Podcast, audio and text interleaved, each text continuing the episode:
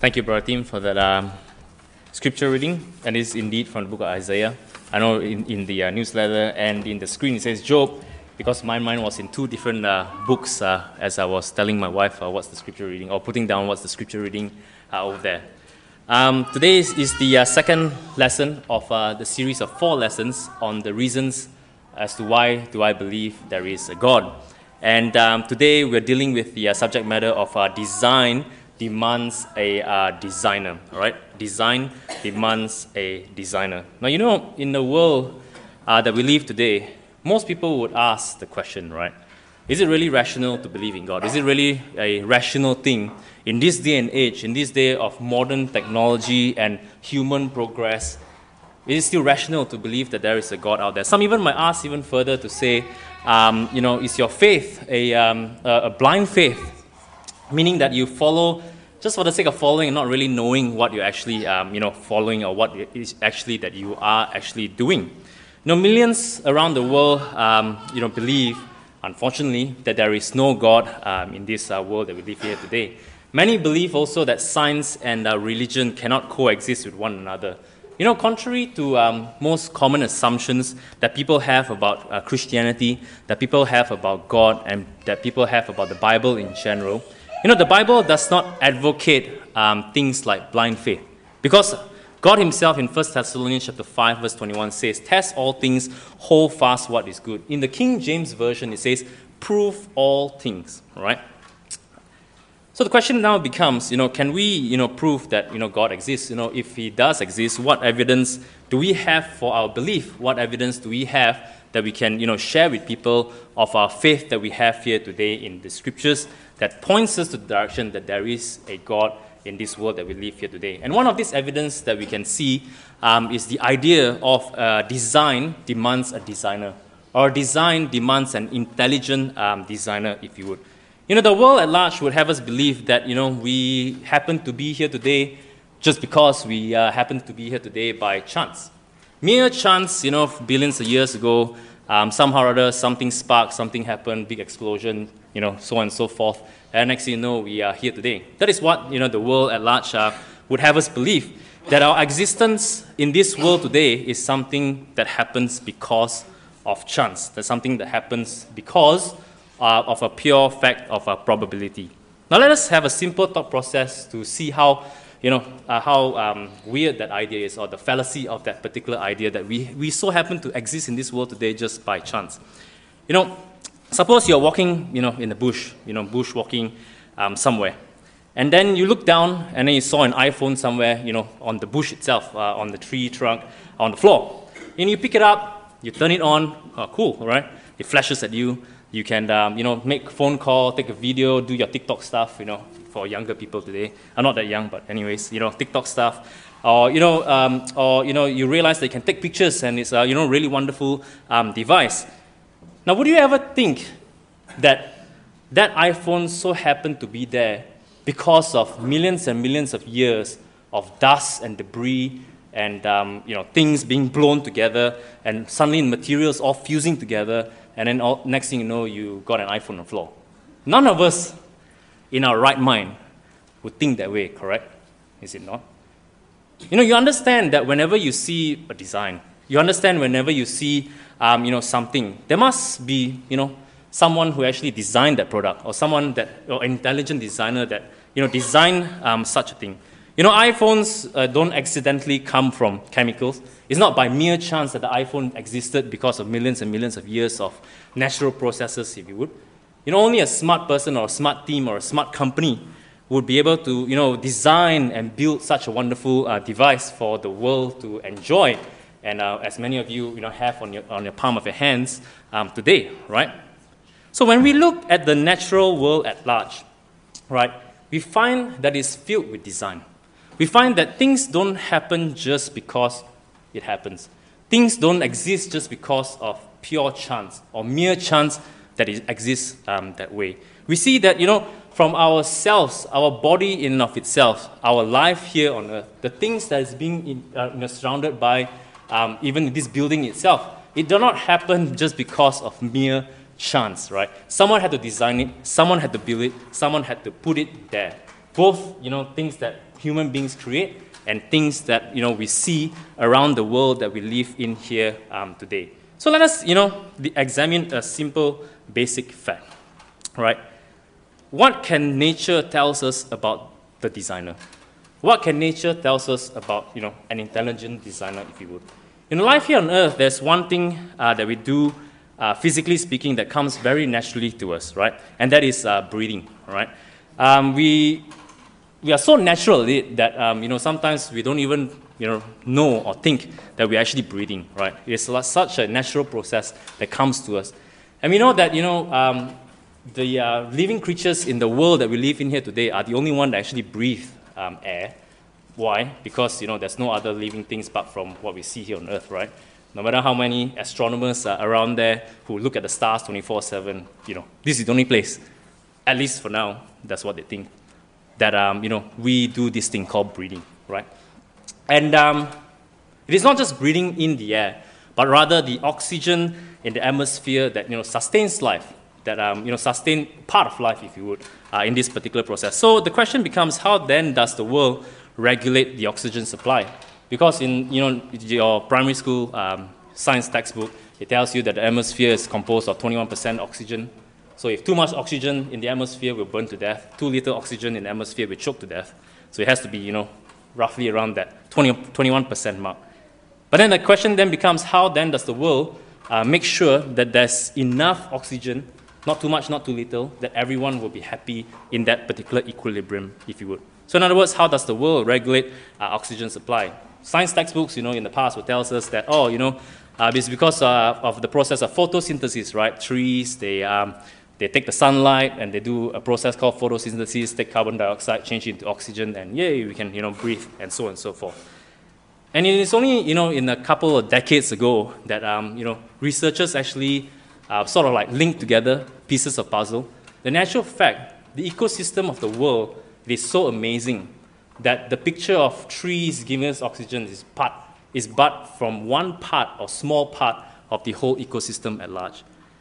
So, how does the world regulate the supply of oxygen that is enough for everyone? It begins in the deserts of salt in Danakil, East Africa. It is not the salt trade that people are after, but rather the dust storms that that come in that particular region, and it blows over the continent of Africa, past the Atlantic Ocean, all the way to the coast of South America. That is the Amazon rainforest, of which Tim and Devi might be visiting very soon. All right. And, lo and behold, every year about, roughly, according to researchers, about 27 million tons of dust from Africa that was being blown across the ocean drops from the sky to the Amazon basin. And it turns out to be a very good fertilizer for the plants, and it helps the plants grow in the Amazon. And the plants grow eventually into trees, which then turns carbon dioxide into oxygen. Now, it is said that one tree produces enough oxygen for two people. The Amazon forest is 2 times the size of the state of WA and equates to producing 20 times more oxygen than all the people on the earth can consume, right? So people, that means not including all the living things that, that happen to need to use oxygen as well in this world. So that's the amount of oxygen that can come from the Amazon rainforest in and of itself. But the interesting thing is that, according to researchers, not one of those drop of oxygen actually really effectively leave the Amazon rainforest for us to actually use. It makes a lot of it, but it also uses a lot of it, because there are many, many creatures that live in the Amazon rainforest, and even more so during the nighttime where there's no sunlight. The plants don't actually photosynthesize to produce oxygen. It actually uses oxygen to a certain degree during the nighttime, right? The rainforest does help us breathe, but not because of the air that it produces, but rather the condensation that happens and the clouds that appear in the rainforest, on top of the rainforest in and of itself. Because the water that is being sucked up from the forest floor then condenses on the trees and on the leaves. Combine this with the sun and the wind, in turn, it turns into a mighty cloud cover, or a river, as this documentary would put it, a flying river in the sky. And this particular cloud cover is so dense that it flows across South America until it goes about and hits a brick wall that is about 5,500 miles long and 4 miles high which is the mountainous range in the Andes range itself. And, you know, obviously, when cloud cover goes and it condenses into water, and then it flows back directly into the Amazon basin itself. And on its way, eroding rocks, eroding sediments, and turning it into, you know, sediments while going through. And all those nutrients are then eventually dumped into the ocean in and of itself. And this is the interesting bit. Waiting for those sediments is an extraordinary organism that is 4 times thinner than the human hair, that is called the diatom. And according to the researchers, that is actually the secret to the world's regulators of oxygen supply. So much so that if you take 2 breaths, one of those breaths is actually supplied by these tiny little guys that exist in the world today. You know, you won't see it when you swim in the ocean or the sea, but from satellite images, you know, from space, it actually illuminates in a special color that covers a vast area all around the world. It is said where there is ocean, there is these things called diatoms, right? Now, the interesting bit is when the nutrients run out, right, the creatures would eventually die, and they fall down to the ocean floor. And in certain parts of the world where you know, they dig underneath the ocean floor, they found that, you know, these things cover, you know, quite thick, roughly about half a mile thick to a certain extent in certain parts of the world. When the seabed rise and the ocean levels fall, the ocean floor then becomes a salty desert, the same desert that blows all the way from Africa to Amazon, the dust that makes the rainforests grow, that is the fertilizer, and that is what the researchers deem as the diatom. So, brothers and friends, to researchers today, right, this is but a speck of the ecosystem, the amazingness of the ecosystem that we live in here today. And this is something, you know, that they just pieced together probably a couple of decades ago. So it's a relatively recent thing that, you know, they seem to think that this is how the world regulates its oxygen supply. And this is the world that we live in here today. You know, the designer itself has revealed himself in nature. And it is a fact that Bible clearly substantiates. Because in Romans chapter 1 and verse 20, it says, "For since the creation of the world, his invisible attributes are clearly seen, being understood by the things that are made, even his eternal power and Godhead, so that they are without excuse." So we see here, you know, God himself has revealed himself by the sheer virtue of the fact of the things that we see in and around us, right? The design, the intricate design of the ecosystem that we live in here today, just breathing alone, breathing oxygen alone, 21% in the atmosphere itself. Too much, we burn. Too little, we choke to death. This points to a direction that there is someone who put all these things in place so that we can live here comfortably in this world today. And in Romans chapter 1, verse 20, it tells us it is invisible in a sense that, you know, we see all these things are happening around us. But our mental faculty should point us that there is someone who actually designed all these things, is it not? Because all these things just doesn't happen by chance. Chance cannot possibly put all these things together in such intricate and amazing level, if you would. And we see this idea, you know, revolving in Scripture itself, because that intelligent designer, according to Scripture, is God. Because in Hebrews chapter 3, verse 4, it says, "For every house is built by someone, but he who built all things is God." Isaiah chapter 45, verse 18, he says, "For thus says the Lord, who created the heavens, who is God, who formed the earth and made it, who has established it, who did not create it in vain, who formed it to be inhabited. I am the Lord, and there is no other." So we see here, you know, God would practically, seemingly screaming to us through the world that we live around here that he actually exists. There is such thing as a designer. Scripture tells us that that designer is God himself. God who built all things, God who created all things. In this particular passage, Isaiah chapter 45, verse 18, who formed it, who did not create it in vain, who formed it to be inhabited, that person is the Lord God, and there is no other one.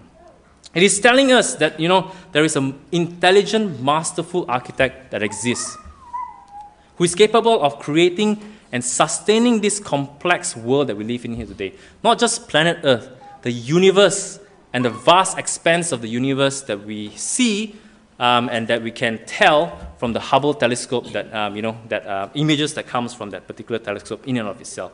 It tells us that God is much greater, more powerful than any force that we can ever imagine or put into paper, so to speak.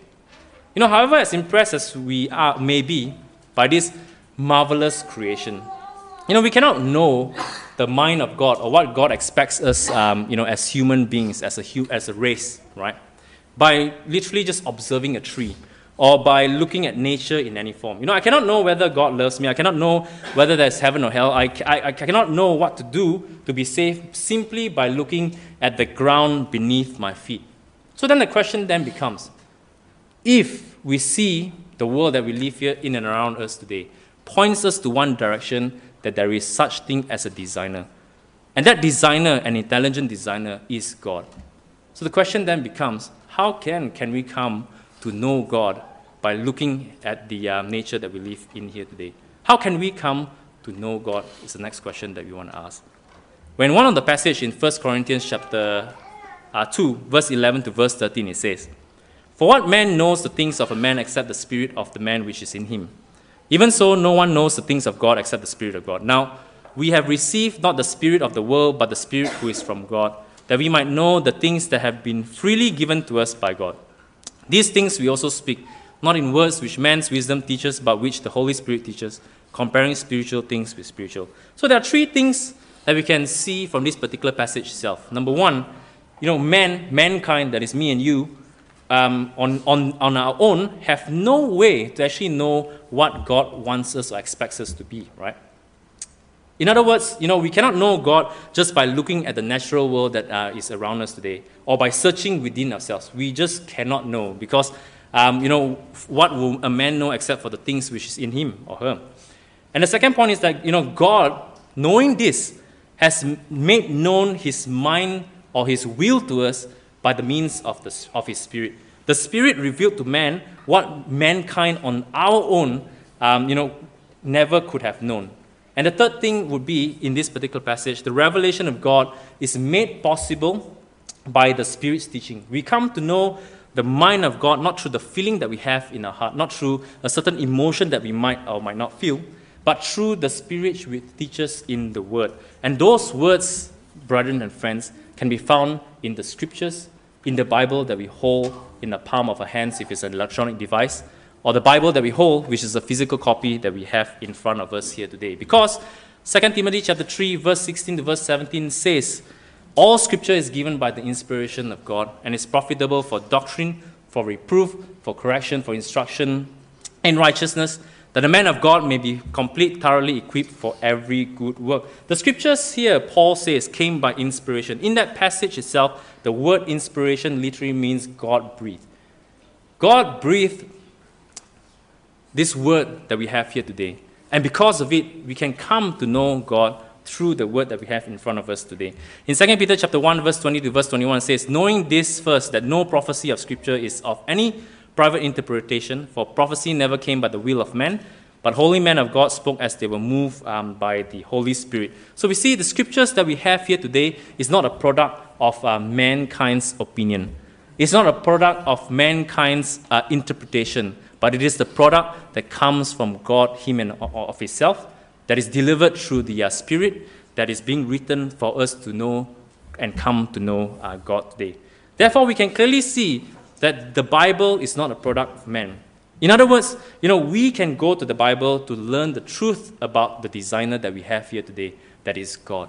We can come to know him by reading the Scriptures that is in front of us here today. So the last question we want to ask here today is this: what does the Bible then tell me and you about God? What does the Bible tell us about God here today? Now, to answer this question, let us examine the speech that's been made by Apostle Paul at a place called Mars Hill, right? Which is in Athens, in Greece, in the book of Acts chapter 17, verse 22 to verse 31. Now, in that particular passage itself, in Acts chapter 17, verse 22 to verse 31, we can see three things that is being revealed by Apostle Paul through the Spirit at that particular point in time. In verse 22 to verse 25, it says, "Then Paul stood in the midst of the Areopagus and said, 'Men of Athens, I perceive that in all things you are very religious. For as I was passing through and considering the objects of your worship, I even found an altar with this inscription to the unknown God. Therefore, the one whom you worship without knowing him, I proclaim to you, God, who made the world and everything in it, since he is the Lord of heaven and earth, does not dwell in temples made with hands, nor is he worshipped with man's hands as though he needed anything, since he gives to all life, breath, and all things. So the first thing that we can see here, brethren and friends, in the book of Acts chapter 17, verse 22 to verse 25, Apostle Paul tells us that there is such a thing as a creator, that there is such a thing as a designer, and that designer is God himself, that God is the creator of all things because he gives to all life, breath, and all things. God made the world and everything in it. To suggest that this beautiful creation, highly complex universe that we live here today, are product of mere chance is truly, a fallacy and truly unthinkable. In Paul's day, in Acts chapter 17, the belief that God, exists is a well-known and well-established belief. But unfortunately, mankind at that time pointed that particular belief to different type of objects. Rather than the one true God, they attribute to something or someone else. And Apostle Paul, tells us that, there is only one God who created all things. And there is only one God who, we as humankind or mankind should not, worship ignorantly. And that's what we can see in verse 22 to verse 25. Going forward to verse 26 to verse 29, we find this. And he has made from one blood every nation of men to dwell on all the face of the earth, and has determined their pre-appointed times and the boundaries of their dwellings, so that they should seek the Lord in the hope that they might grope for him and find him, though he is not far from each one of us. For in him we live and move and have our being, and as also some of your own poets have said, for we are also his offspring. Therefore, since we are the offspring of God, we ought not to think that the divine nature is like gold or silver or stone, something shaped by art and man's devising. In verse 26 to verse 29, Apostle Paul tells us that God is not very far from each and every one of us. In other words, God is within reach of all. Those words from Apostle Paul are very comforting because it reveals to us a God that actually cares. A God that actually cares so much that, about his creation, that he has set boundaries to mankind. He has been involved in the affairs of men, in the rise and fall of nations. Even when bad things that happen to us in this life can somehow serve as a purpose to remind us of one thing. And in this particular passage is to remind us to continually to seek after him. When he says, so that they should seek the Lord in the hope that they might grope for him and find him, though he is not far from each one of us. And also, the one and true living God, according to Apostle Paul, is not, made with stones or gold or fashioned by man's devices or ideas. He does not dwell in temples that is made by human hands. The one and true living God is spirit. He possesses a personality. The one true living God is concerned with the affairs of man and mankind itself. And going to verse 30 to verse 31, this is the expectation that the God of the Bible that we can read expects of mankind to produce. Truly this time of ignorance God overlooked, but now commands all men everywhere to repent, because he has appointed a day on which he will judge the world in righteousness by the man whom he has ordained. He has given assurance of this to all by raising him from the dead. So in these particular verses, it tells us that, God wants us to find him in the previous verse. In this verse, in verse 30 to verse 31, God provides salvation to all, in the sense that God will one day judge the world. Because he will one day judge the world, he has made a way for everyone to be able to come back to him. He has made a way for everyone to be saved. Indeed, God wants everyone to be saved, and therefore he has given all of us equal opportunity to be saved by the means of the resurrection of his Son, our Lord and Savior Jesus Christ, when he says he has given assurance of this to all by raising him from the dead. 2 Peter chapter 3, verse 9 tells us the Lord is not slack concerning his promise, as some count slackness, but is long-suffering towards us, not willing that any should perish, but that all should come to repentance. The Lord will forgive anyone who truly would repent and turn back to him. God is not willing that any should perish, right? He wants everyone to come to him via repentance. According to John chapter 3, verse 16, for God so loved the world that he gave his only begotten Son, that whosoever should believe in him should not perish, but have everlasting life. God loved the world so much that he gave his only begotten Son, so that we can have the hope of salvation. While God wants everyone to be saved, God also expects something in return.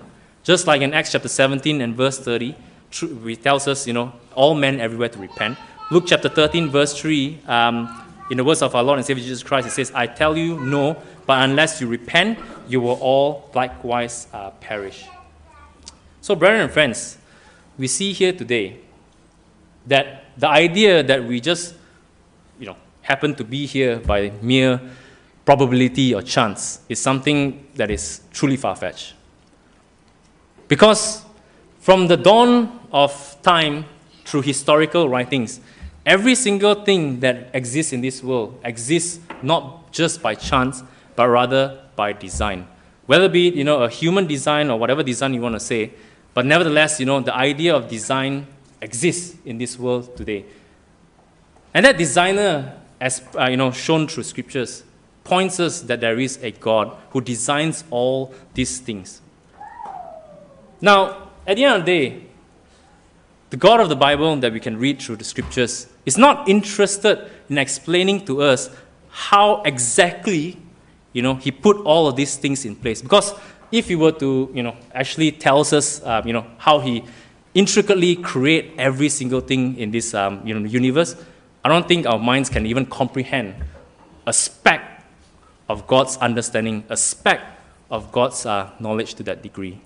Because even to today, after a couple of 100 years of human enlightenment, if you would, or a couple of 100 years of human progress through technological advancement, even till today, there are so many changes to what we think we understand 60, 80 years ago, proved to be incorrect and accurately changed throughout the years. But our God created this whole universe without any imperfection. The only imperfection that came is the disobedience of mankind and sin that entered into the world. Romans chapter 3, verse 23 tells us, for all have sinned and fallen short of the glory of God. Romans chapter 6, verse 23 tells us, for the wages of sin is death, but the gift of God is salvation through Christ Jesus our Savior. And it's because of sin that separates us from God, and death both physically and spiritually ensued. And what God did, he did not abandon us. Just like Apostle Paul in Acts chapter 17 tells us, God is not far from each and every one of us. We just need to continually be able to have an open mind to be able to find him. And if we are sincerely, truly wanting to find him, we will definitely find him, as he will not want anyone to perish.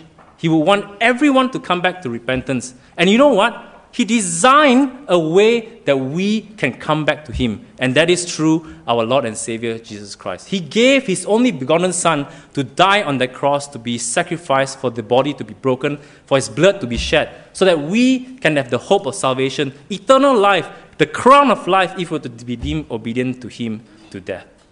That is our great God that is being revealed to us through scriptures, the design that he has put in place for the souls of men. And to God, that is more important than, wanting to know how he actually built this world that we live in here today. So, brethren and friends, you have not obeyed the gospel call. May I implore you to think about the things that's happening in your life. Think about the gift of God that, he has put in place. All we need to do is to believe in the gospel message of our Lord and Savior Jesus Christ, to repent of our sin, confess Jesus Christ as Lord and Savior, and to be baptized for the forgiveness of sins. And once you have done that, to remain faithful to him, to continue to improve our life as Christians, so that we can be the light of the world, salt of the earth, to be able to tell others, to be able to give others the opportunity to be able to respond if you have responded to the gospel call, so that they will not be forsaken in the end times. So when judgment will come, they will be able to join you hand in hand in the gates of heaven that will be opened up for those who are deemed obedient to him to death. So if you have not obeyed the gospel call, would you not consider these things as we see our gracious and loving designer, God himself, putting all these things in place as we stand and sing the hymn of invitation, hymn 552. Thanks for listening.